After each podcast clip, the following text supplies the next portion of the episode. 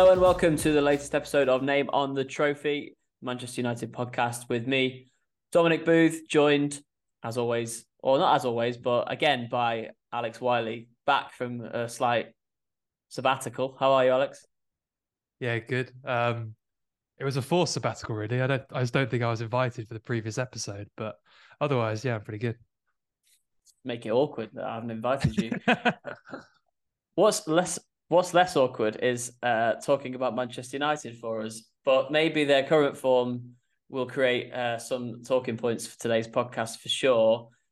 Alex, I didn't really give this one the big level of research and organization that we usually give. I, am going to be upfront with the listeners about that because it just feels like a good time to just maybe have a little bit of a moan uh, and a debate and a discussion about what's going wrong at the moment because three defeats on the bounce, four defeats out of six games this season, it, it feels like everything's going wrong, but there is some mitigation for it, in my view.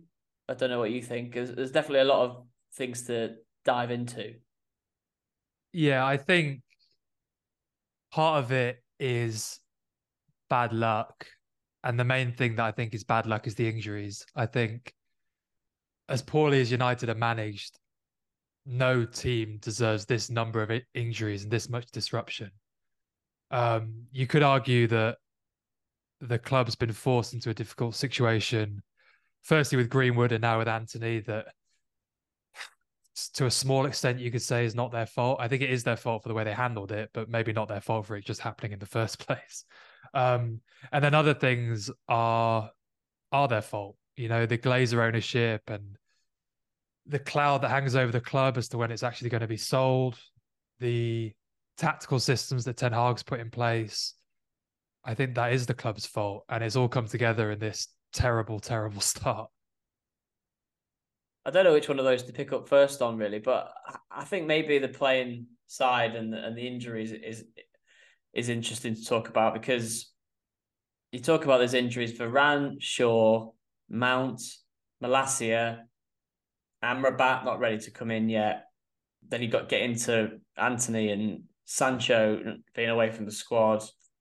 Um, mm. Mainoo, who they had big hopes for to to come in in this season and play a big part. Uh, Wan-Bissaka has now gone down after the Brighton game. That can't be legislated for, can it? But it, it leaves United in a position where they're going to be criticised the same amount that they would if they had a full squad and had these results there's a lot of punditry and a lot of journalism going on, which doesn't take that into account. Should it do, or should United have a squad deep enough and, and well prepared enough to to offset that? It's, tri- it's tricky. Um, there's a middle ground, basically. United, even with this many injuries, shouldn't have lost. Is it four games now? they shouldn't four have lost that many. Yeah, four out of six. So no matter how many injuries you have, really, and this is the entire squad, you shouldn't be losing four out of six. But the, on the other hand, that number of players is going to affect your performance. And not only is it affecting the performance that we can do, but it's also affecting the way that we play. The Brighton game in particular, we played a completely new tactical system as a result of those injuries, and also partly to try and um, mitigate the Brighton attack.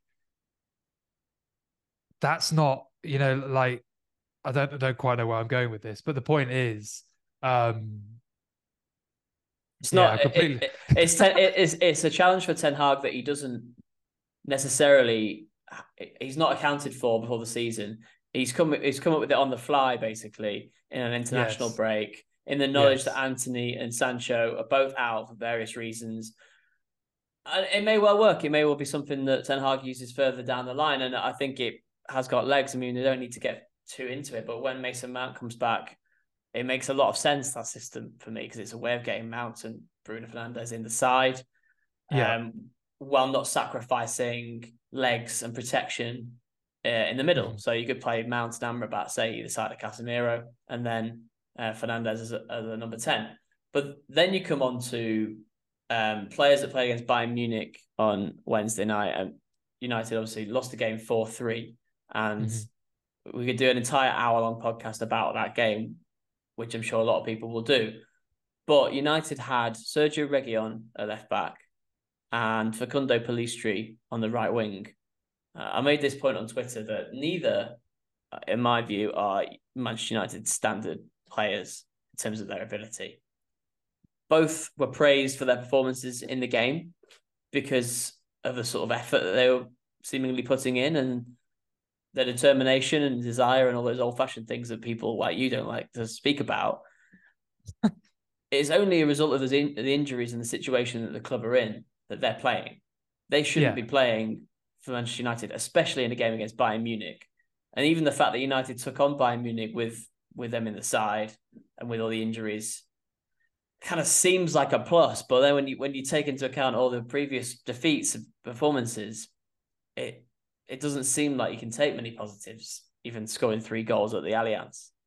Yeah, I mean, going back to the Brighton, the point I wanted to make is the reason we played so badly in that game was because we were playing a brand new tactical system that was being forced on us due to injuries.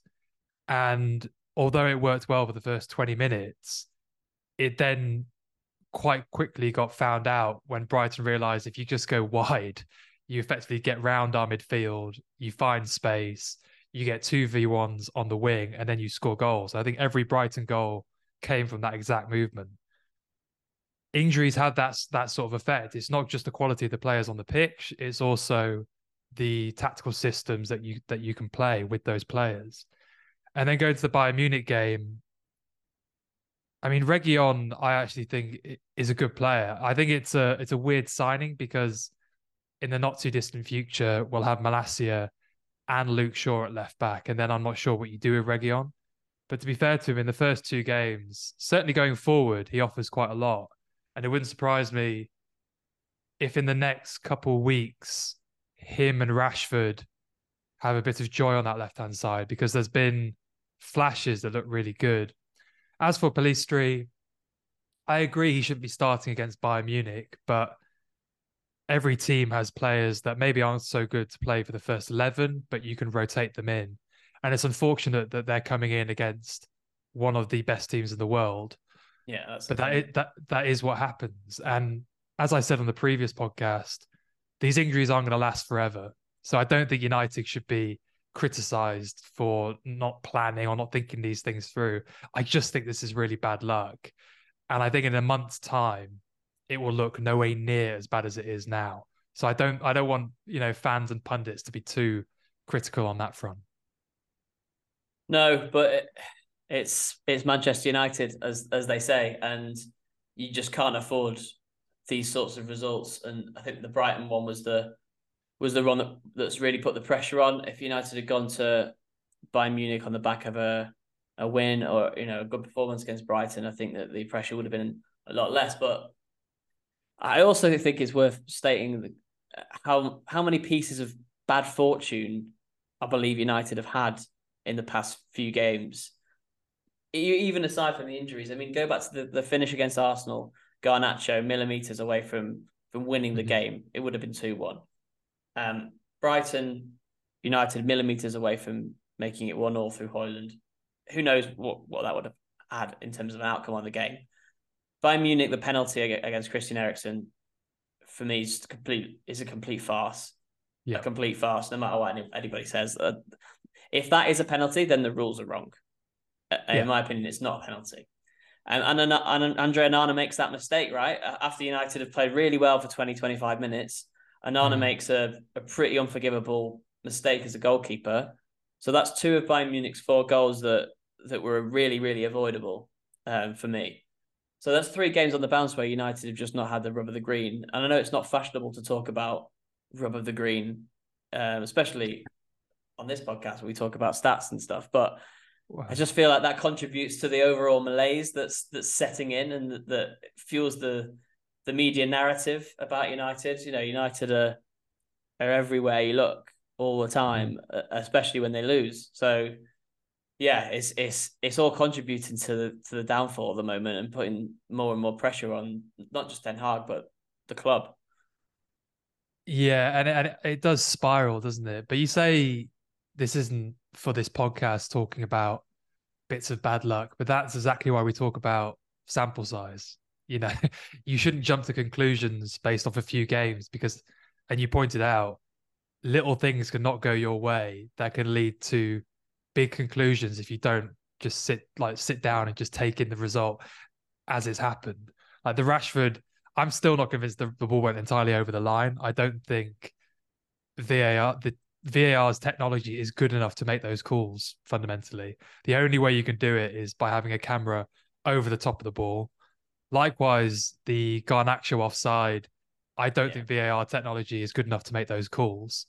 And really, what I think they need to do is for those kind of decisions, you just go with the on-field decision until until you can have the technology that UEFA has, where you can actually have a snapshot, almost like um, what they have in tennis, where it's exactly to the millimeter whether it's offside or onside or not. Um, you shouldn't be making those calls. And then the handball rule, I think fundamentally, because I, I was thinking about it yesterday, what it boils down to is referees not understanding the natural position a hand should have when a player is moving. That's what yeah. it seems to boil down to because it's not deliberate handballs. We, they're quite easy to call.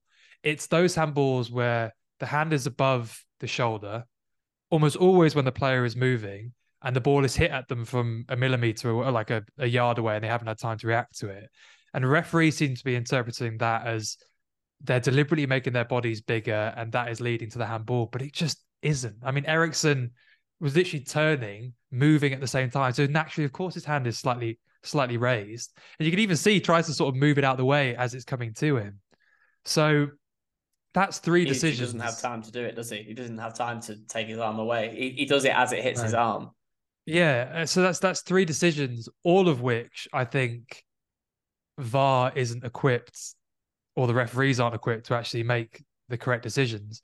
And all three of those games change on that. The Bayern Munich game turns into a draw, and if you're looking at expected goals, there's also a draw on expected goals. And drawing in terms of expected goals against Bayern Munich away, who you know maybe didn't play that well themselves, it's not it's not that bad.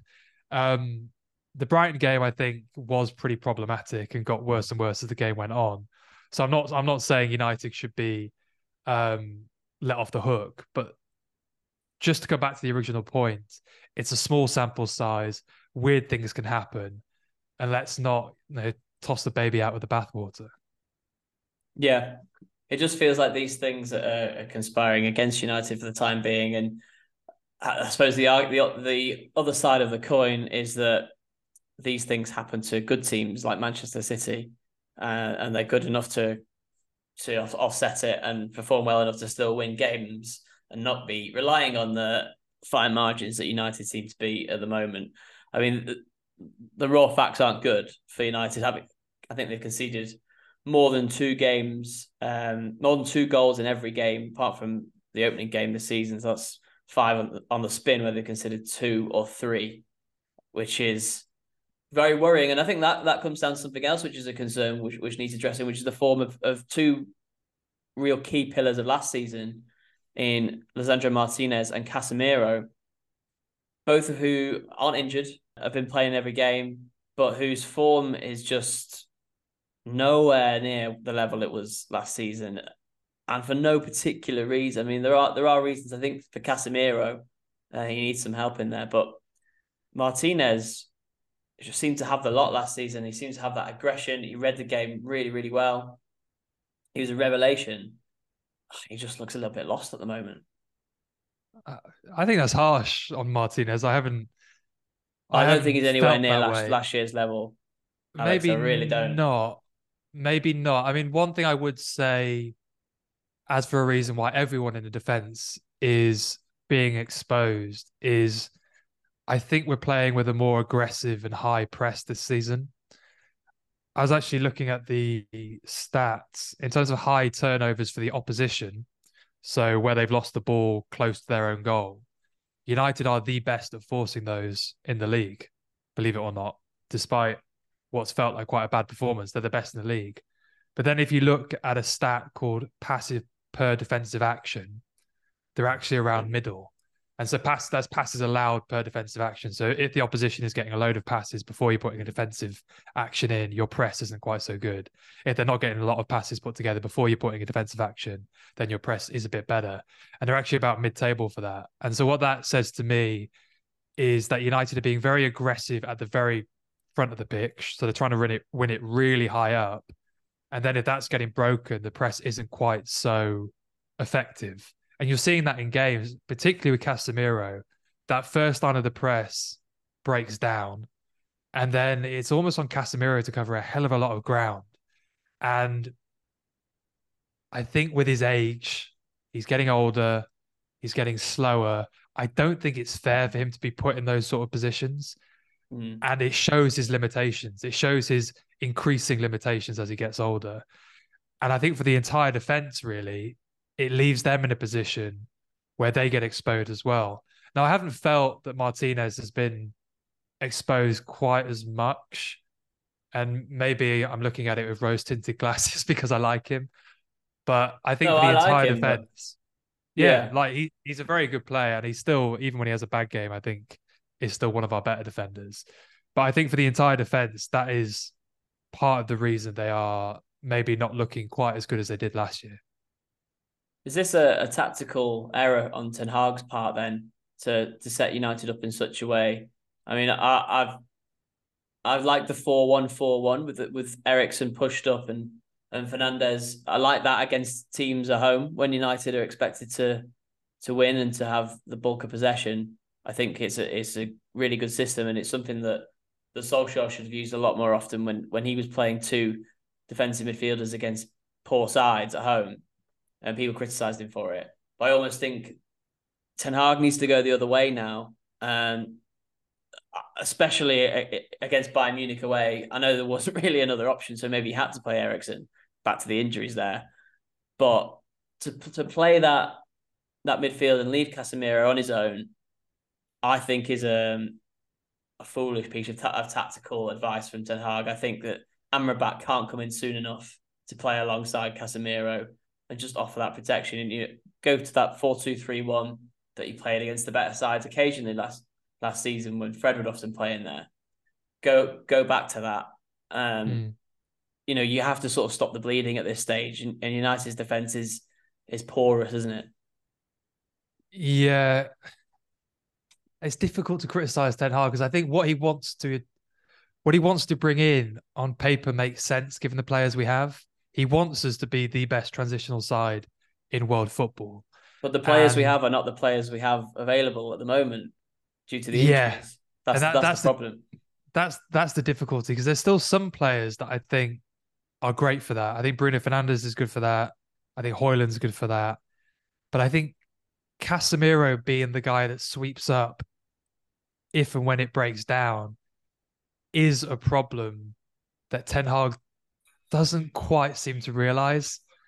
And he's not he's not yeah. 2016 N'Golo Kante in that role, no. is he? He's not covering every blade and, and sweeping everything up in front of the back four. He's he's more of a reader of the game and he's not blessed with pace or great mobility, really, is he?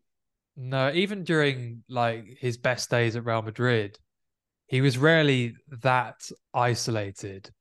He either had uh, Kroos and or Modric alongside him, and they obviously helped with with passing. He did the the leg work, did the defensive work, and then passed off to them. But they also filled in filled in space. Even if you talk about last season, Eriksen did not do a lot of defensive work. Like if you just look at the numbers, not a lot of tackles, not a lot of interceptions, but he still filled in the space, which helps defensively. It doesn't leave you as isolated, and it helped with ball progression.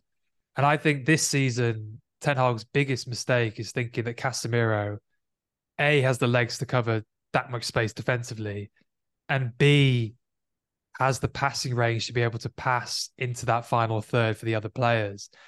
Although occasionally he does really nice passes and first touch passes, he gives the ball away a hell of a lot for a defensive midfielder. I think it's one in four passes he's given the ball away. Compare that to someone like Amrabat, he gives the ball away one in 12, one in 13. You need to be secure in possession in that position, especially if you're as isolated as he is. And I think Ten Hag needs to realize that Casemiro is not the man to use if you're going to implement a high press. Yeah, it's idealistic from Ten Hag, isn't it? And he started off his first season in the same way, and then had to row back from it. We've spoken about that before, and I know why he started this season with his ideals and his desire to make United the best transition side in the league or in the world, whatever you want to say. Um, but he needs to look at the the outcome and the performance level of you know his key player last year. Really, Casemiro was. Did he win Player of the Year? He, he should have done. Um, he was. I, I think it was Rashford actually, but I think Casemiro was very very close to it, and mm-hmm. arguably deserved it from the difference that he made. You know, he was putting out fires for United last year. He was he was pulling them out of the mire way way too often. And now you see his performance level drop a little bit. You see the system not quite suiting him, and and then it it looks like a bit of a mess.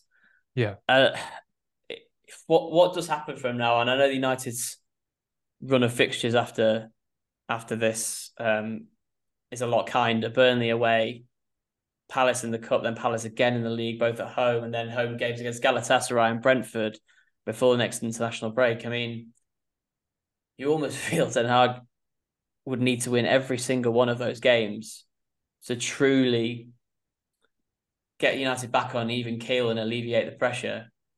But what does he do? What is the tactical plan to do that? Is it simply relying on people coming back from injury? I think for the time being, until we have someone else who can play instead of Eriksen, I think someone should be sitting alongside Casemiro, regardless of who you're playing against. I think defensively and on the ball, that makes sense. Once players come back, I'm talking mainly Mason Mounts and or Amrabat, I think you can start trying to implement that high press that you want to implement. I do you could see it working and every now and then it does work it's a high risk high reward strategy and it's the kind of strategy that could have actually worked really well in these small amount of games had certain chances been taken and had the opposition not been so clinical. It is one of those ones where it's very easy for it to look very bad and it's very easy for it to look very good. It's it's that's why I, I'm I don't want to blame Ten Hag too much, but I think for the time being, with the players that we have, it makes sense to just drop someone deeper, someone like Eriksen or even like a McTominay who can help out defensively not leave Casemiro's exposed, and also help out with ball progression. Once someone like Mason Mounts there, and you maybe have Amrabat instead of Casemiro, you could actually maybe play the high press because I think Mason Mount is a lot more active and, and a great presser, and Amrabat is more mobile than Casemiro and also better in possession. So could be more isolated theoretically. But I think for the time being, you have to just let go of that principle, drop someone back, and then think about doing it moving forward once we had the players. How far are we away from Casemiro being dropped? I don't feels, think it's going to happen. Feels like a, it feels like a way away. I feel like the other solutions will come before that. Yeah, yeah. I don't like like I said, Casemiro. I think is declining, and as I've said for about a year, that footballers do decline quite quickly when they get into their thirties but it's not like he's gone from being fantastic to rubbish. Like it's not that simple. What's really happened is he's, I think he's slightly dipped, and now we're playing a system that exposes that dip more, so it looks worse than it actually is. Um, yeah, yeah. I, I don't, I don't think he should, he should get dropped anytime soon. I don't think that's fair. I just think that the system needs to change. What about Marcus Rashford? Um, seen him come in for some stick in in recent games for sort of perceived lack of pressing, lack of energy. There, there were some replays of him in the Brighton game that were doing the rounds. Decision making, I think, in, in the final third is a, a stick that people used to beat him quite a bit. I know he's not really found the goal scoring form of last season, but I think you said it um, in the summer at some point. He probably was never going to. Um, he was going to be a, a, slight regression to the mean, Rashford, because last season he was so sensational and so clinical. Mm. And really, uh, the rest of his career, he hasn't been. So should this just be expected the the form of Rashford this season, or is it concern for you? Is it a concern for me? Um, his goal scoring rate dropping off was always going to happen. His finishing rate last season, no footballer holds that for the entirety of their career. So I expected that to dip down a little bit. I think when I was talking about the players we have for a pressing system, one of the players I'd say is an issue with that is Marcus Rashford. I and it's not for it's not for lack of um, physicality. I mean, he has everything you'd need to be a good presser. It's just in certain situations, I think when he gets frustrated with how the game is going, he can let his man go. And then, as you know, any pressing system in which one player isn't doing his job becomes not only redundant but actually becomes like a net negative because they're easy it's easy to play around and then you can take loads of players out of the game so i think from from pressing I, it's one of those things that he just needs to be more consistent with it and in terms of decision making look rashford has always been a very selfish winger as I've said before in previous podcasts, he's a goal scoring winger. He's a winger who likes to cut in and take the chances himself rather than create for teammates. And when that's not working, it's frustrating. Um, the Brighton game in particular, his expected goals was 0.6, 0.7, which like for a winger is absolutely phenomenal. Even for a striker that is like top one or two percent. He just didn't put any of those chances away. And if he's not putting those chances away, and you're looking at certain clips when he could have squared it to Højlund, for example, yeah. that leads to frustration. So uh, look, I think Rashford is still one of our better players. I think his goal scoring rate will definitely pick up. There's no way he plays that Brighton game week in, week out and doesn't score goals in at least a few of them. So I think United fans just need to be patient and hope that he presses a little bit more moving forward. Yeah, it feels like he needs to strike up a relationship with Rasmus Højlund as well. Feels like that is something to be tapped into. Just understanding what Højlund is about, Højlund's Højlund's movement, where he likes the ball. He seems to like to play with his back to goal quite a bit, Højlund, but he also does have that option of going in behind, which is a novelty in itself for a United striker the last few years. Uh, he just seems to have that sort of penalty box instinct, which is very encouraging for me. And if I was picking out positive to to go on in the last few weeks, I think uh, Rasmus Højlund would definitely be one. You know, mm-hmm. he probably should have two goals in in two starts if if that one against Brighton counted. Also, Rashford's relationship, you mentioned it with, with Sergio Reguilon. So Reguilon has played quite well. I've still got my doubts about his ceiling. I think that it mm. not the highest, but he's putting it all in. He looks like he he really, really wants uh, to prove a point at United, which which I really like. But actually, everything that Reguilon's done well in, in, in his performances so far hasn't really been with Rashford. There hasn't really been that interplay that dovetailing mm. between the two that you see between Rashford and Shaw that developed over the years. So I want to see that. I want to see Rashford, um, yeah, develop relationships with those two. Obviously, two brand new players that he's never played with before, and it has looked a little bit at times like United are, are still a team of strangers with some of the new the new players that have come in. Mount, for example, when he's played, hasn't um, looked particularly congruous with the rest of the midfield and Reguilon and, and Højlund, and then Amrabat when he comes in. I mean, people expecting Amrabat to be this all saving power in midfield. He's going to solve all the problems. Mm. He hasn't had a pre-season to speak of. He's barely played for, for Fiorentina, barely played since um, I think the Conference League final, where, wherever it was at um, the end of last season. So time time is of the of the essence when these uh, new players are going to be considered. Yeah, the the the Rashford and Reguilon relationship, you can see in certain phases of play that it could be very good for United. And the person I blame for it not working out so far is Rashford. In a lot of attacking moves, he gets blinkers on. It's almost he's almost like this. He just doesn't see anyone else other than the goal.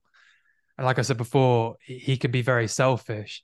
There are a lot of phases, certainly in the Brighton game, where Reguilon made an overlap. He's really good at that. Like he, yeah, he's I'd say he's actually better than Luke Shaw and Malacia at making those overlaps. He he's brilliant at getting down the line. And there were quite a few moments where Rashford just needed to release him in, and he could have literally played him on the left hand side of the penalty area. Like some of these, like the amount of space that Reguilon had, and he got blinkers on and he shot. And the same with Højlund. There are quite a few examples of where Rashford sort of had it in the left half space and could have squared it to Højlund, who was making the run, and instead took the shot on. And in those instances, yeah, I blame Rashford mainly. I just think he needs to take a step back from being the guy that needs to score all the goals and start and start thinking more from sort of a team level. Because although his expected goals was was good against Brighton, I imagine on a team level it would have been higher had he just played in Reguilon at certain moments or squared it to to Højlund. But Rashford's still a fantastic player and he's frustrating because he can he can be so good. And when he's not, it is it is very frustrating. But I hope with a couple of weeks playing alongside those players and seeing the runs they make, that will start to bear fruit. So I, I think over the next couple of weeks, I might look like an idiot in a, in a few weeks' time.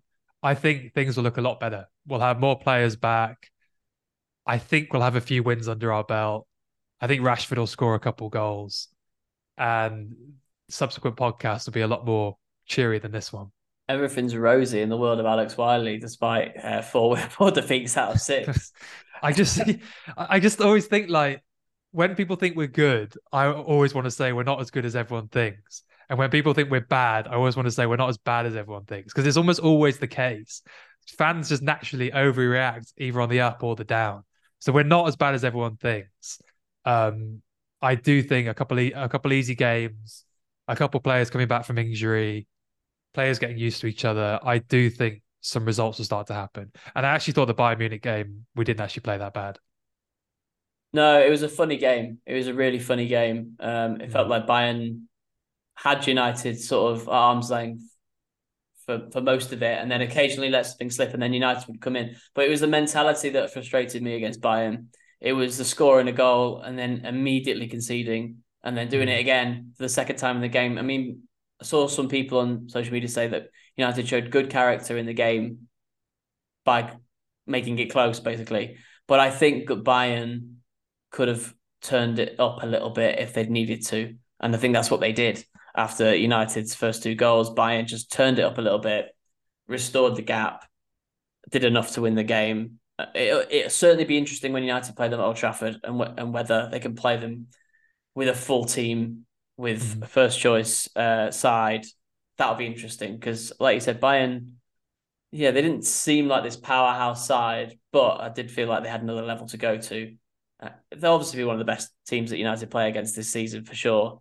Mm. Um, and United's defeats away at Spurs, Arsenal, and Bayern will be focused on, scrutinised because it's the continuation of this record under Ten Hag being very, very poor away against good sides. But then they are the most tricky, tricky games. So mm. it feels like Ten Hag needs to have a plan B for those games and a way of playing well as the underdog, which United were amazing at doing under Solskjaer. Two wins at PSG, multiple wins away at City.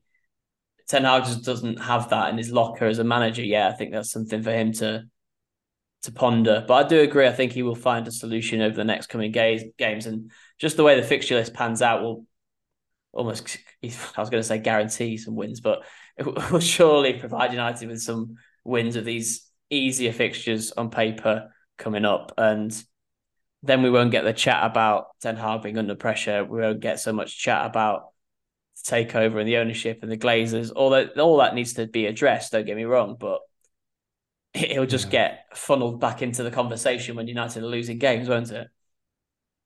Yeah, yeah, it will. Um, we haven't really spoken about the Glazer situation, but I do think it's just nothing to say. Of... There's nothing to report, is there? It's just frustrating. yeah, but I do think a lot of the issues that we've spoken about the players on the pitch, application, men- mentality. I think a lot of that does does result from the Glazer ownership directly or indirectly. The various decisions we've made in the transfer market, is the result of the Glazers and the people that the Glazers have hired. Th- this sale is just it's so I, I imagine it must be really difficult to work under those conditions, under yeah. just a complete lack of clarity. And I, I do I do feel sorry for Ten Hag because it's kind of like if you were to write on paper almost anything that could, could go could go wrong for a football club, it more or less has at the start of this season. So I think talk of, of Ten Hag being under pressure is is not fair. I mean, yeah, I think he's made mistakes. He's he's not perfect, but no manager in the world is perfect.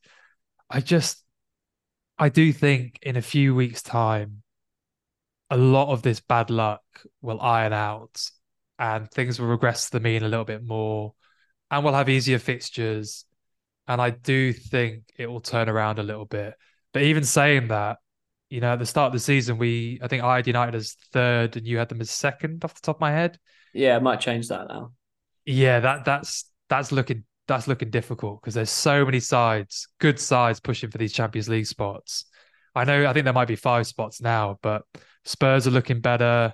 I think Newcastle will still be good this season, even though they didn't have a huge amount of points at the start of the season. I think they still played quite well and had quite difficult fixtures.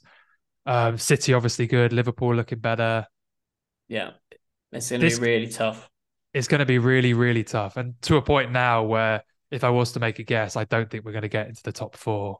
I think Europa League spots are more likely, and also, I mean, we spoke about Brentford.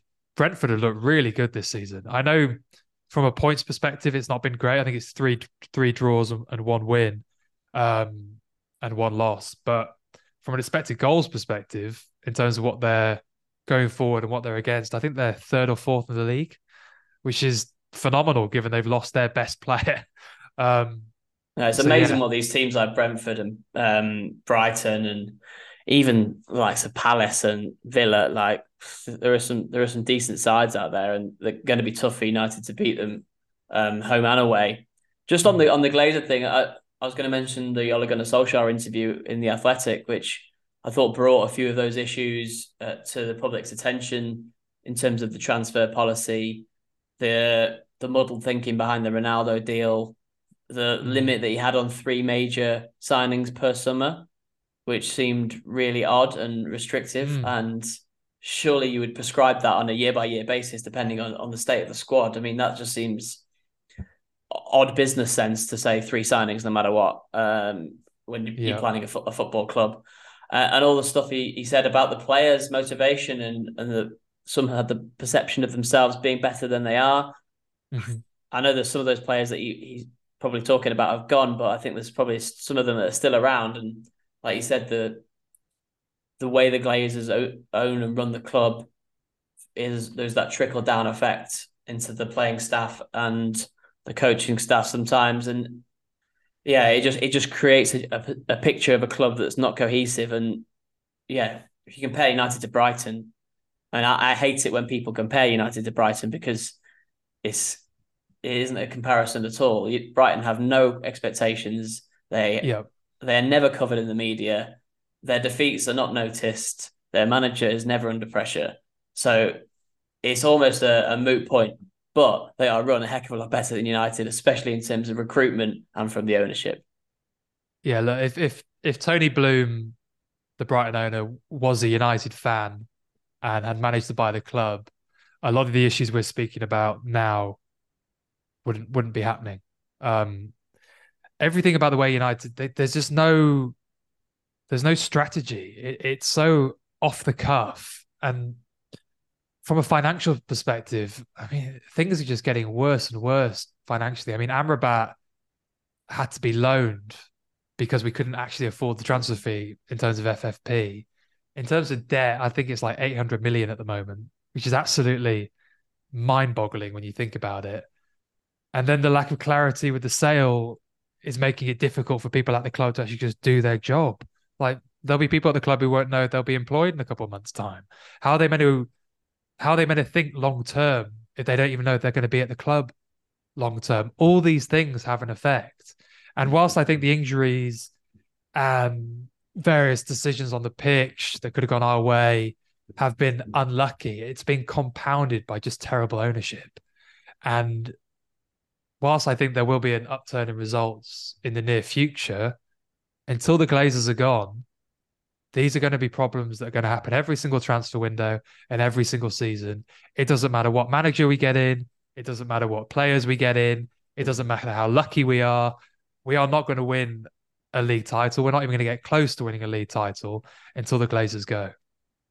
Yeah, some people on social media after the Onana mistake against Bayern said, "Are United cursed?" And I think in a way they are. It's and the curse is called the Glazers. Yeah, uh, and that needs that needs to be removed uh, until, like I say, until that point, United can't progress. Reguilón on a deadline day. I know uh, people are raving about his performances, but the loan signing of Reguilón on deadline day for me summed summed it up because it's something that happened two years ago. Cavani and Telles on deadline day, Ighalo on deadline day. Mm. These moves that have had completely no thought put into them, other than like uh, like my policy on Football Manager um, as a kid, just signing strikers on deadline day. It's just yeah. so frustrating. And when other clubs are getting the plaudits for their recruitment, I think it's even more frustrating because you just feel, why isn't that United? You know, mm-hmm. they, they've got this wealth of support, they've got this ridiculous um, spending power, the revenue they create. It just seems to to go to waste too often. Yeah, and talking, and I know you said it was almost a mute point with Brighton. But what you notice that clubs like Brighton and Brentford do is they constantly plan far, far ahead into the future, not just in terms of who they're going to bring in, but who's going to be on the way out, future sales, um, players that maybe aren't fitting into the system. That kind of planning leads to you being able to ride the ups and downs of bad luck. Talk about Brentford. I mean, Brentford's best player has been suspended for I mean, he's not going to be back until 2024, is he? Yeah, and yet, January, despite yeah. despite that, their performances are arguably better this season than they were last season. Why is that? Because they planned for it. You know, they lost David Raya, but before David Raya was even out the door, they already had his replacement Flekken, who, by the way, in terms of shot stopping last season, was one of, if not the best shot stoppers in world football. And they brought him in before Raya was even out you know, they brought in Schade and they've got Wissa and Mbeumo because they knew that Ivan Toney had this looming over him. And they've been able to phase them in and actually slightly change the way they play to account for those players. That kind of planning does not happen at United. It's completely knee jerk. Mm. And I mean, Reguilón, like I said, good player. I, I, think he might actually be a better player than Malacia, to be brutally honest with you. But the mentality behind making that decision on deadline day when you've already got two left backs, it's that that I question. And that happens all the time for United, every window. Yeah, take uh, United's best player out and see if they could plan for his absence. I don't even know who the best player is at the moment, but uh, take Casemiro out and you'd have an even bigger gaping hole in midfield. So, mm. um, yeah, I don't, I don't know where this goes in terms of the sale and uh, the change of ownership it's it's coming up to the first anniversary of when the club was put up for sale, which is c- completely mental, really. How can Not a club be up for sale for that long? Not the kind of thing there should be an anniversary for. No, no, yeah, it's like selling your house and then a year later you still haven't sold it. I mean, maybe, but very, very rarely. Yeah, yeah. Uh, we'll leave it there. It's, it's, I'm sorry to the listeners that this has not been more structured, but I feel like it has been a good venting process um, cathartic for both of us after the recent defeats, and we managed to cover a little bit of everything. I would like yeah. to go in in further depth in a future podcast for sure. Yeah, uh, sometimes when the when it's so overwhelming, the amount of negativity and the bad things that happen, it's impossible to have a truly focused podcast because there's so many different things you can talk about. So I think for this, for this as a one-off, I think it makes sense to just touch on all the terrible things a little bit. Just a massive rant, yeah. Um, all right, well, that's pretty much all we've got time for for today's podcast. Uh, thanks, Alex, for for joining me and for coming back and ranting. Yeah, thanks for having me. Uh, you can follow Alex and all his Sabr Sports activities, Sabre underscore Sports on social media, and you can subscribe to the podcast on Spotify. We are mainly audio only now. There'll be a, a few clips on YouTube, but we're mainly Spotify and Apple. So get subscribing and listening on there. And we'll be back very soon. Thanks for listening.